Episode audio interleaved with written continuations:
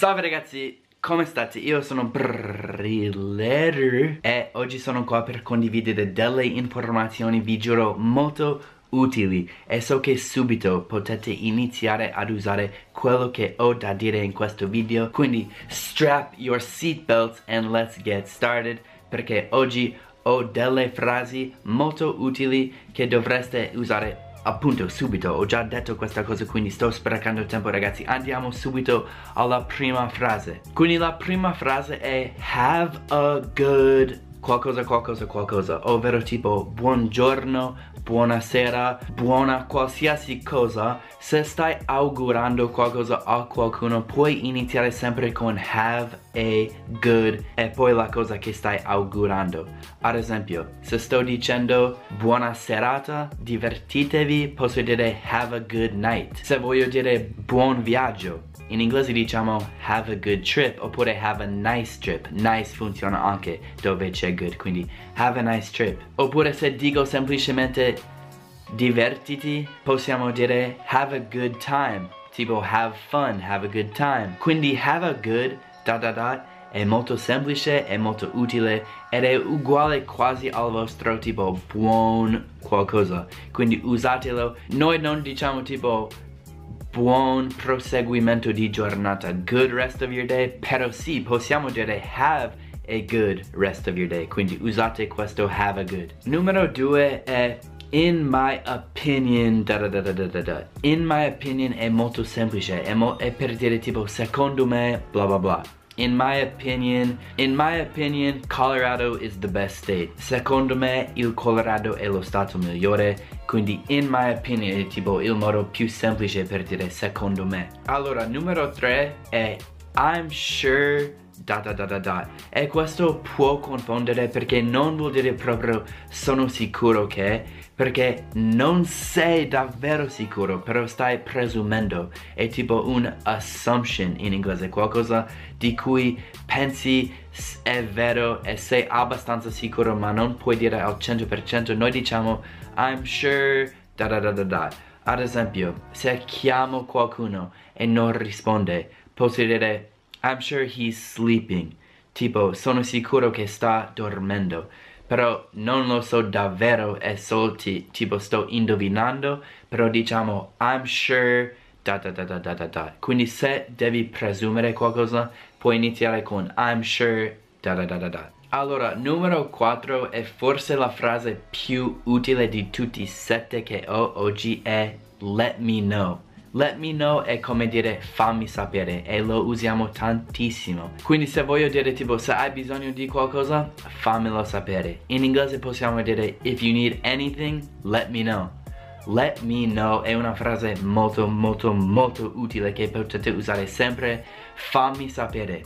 Let me know. La quinta frase, e questo è molto importante perché è molto facile sbagliare quando dite questa frase. Quando volete dire in inglese tipo ti va bene oppure per te è ok, lo so che in inglese tendate o tendete di dire is it okay for you? E questa frase grammaticalmente non è sbagliata, ma è solo che un americano vero non direbbe is it okay for you? Invece in inglese diciamo does that work for you?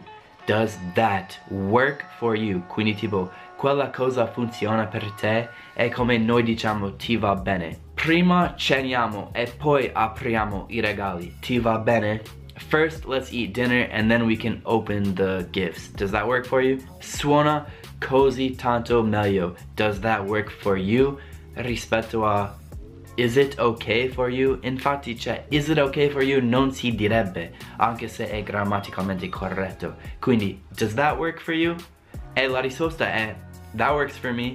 Non diciamo it is okay for me, diciamo that works for me. Usiamo questo verbo funzionare, that works, sempre, quando stiamo parlando di se qualcosa va bene. La sesta frase è I'd rather da da da than da da da da da. Quindi in inglese quindi in italiano dite preferirei fare questa cosa piuttosto che questa cosa.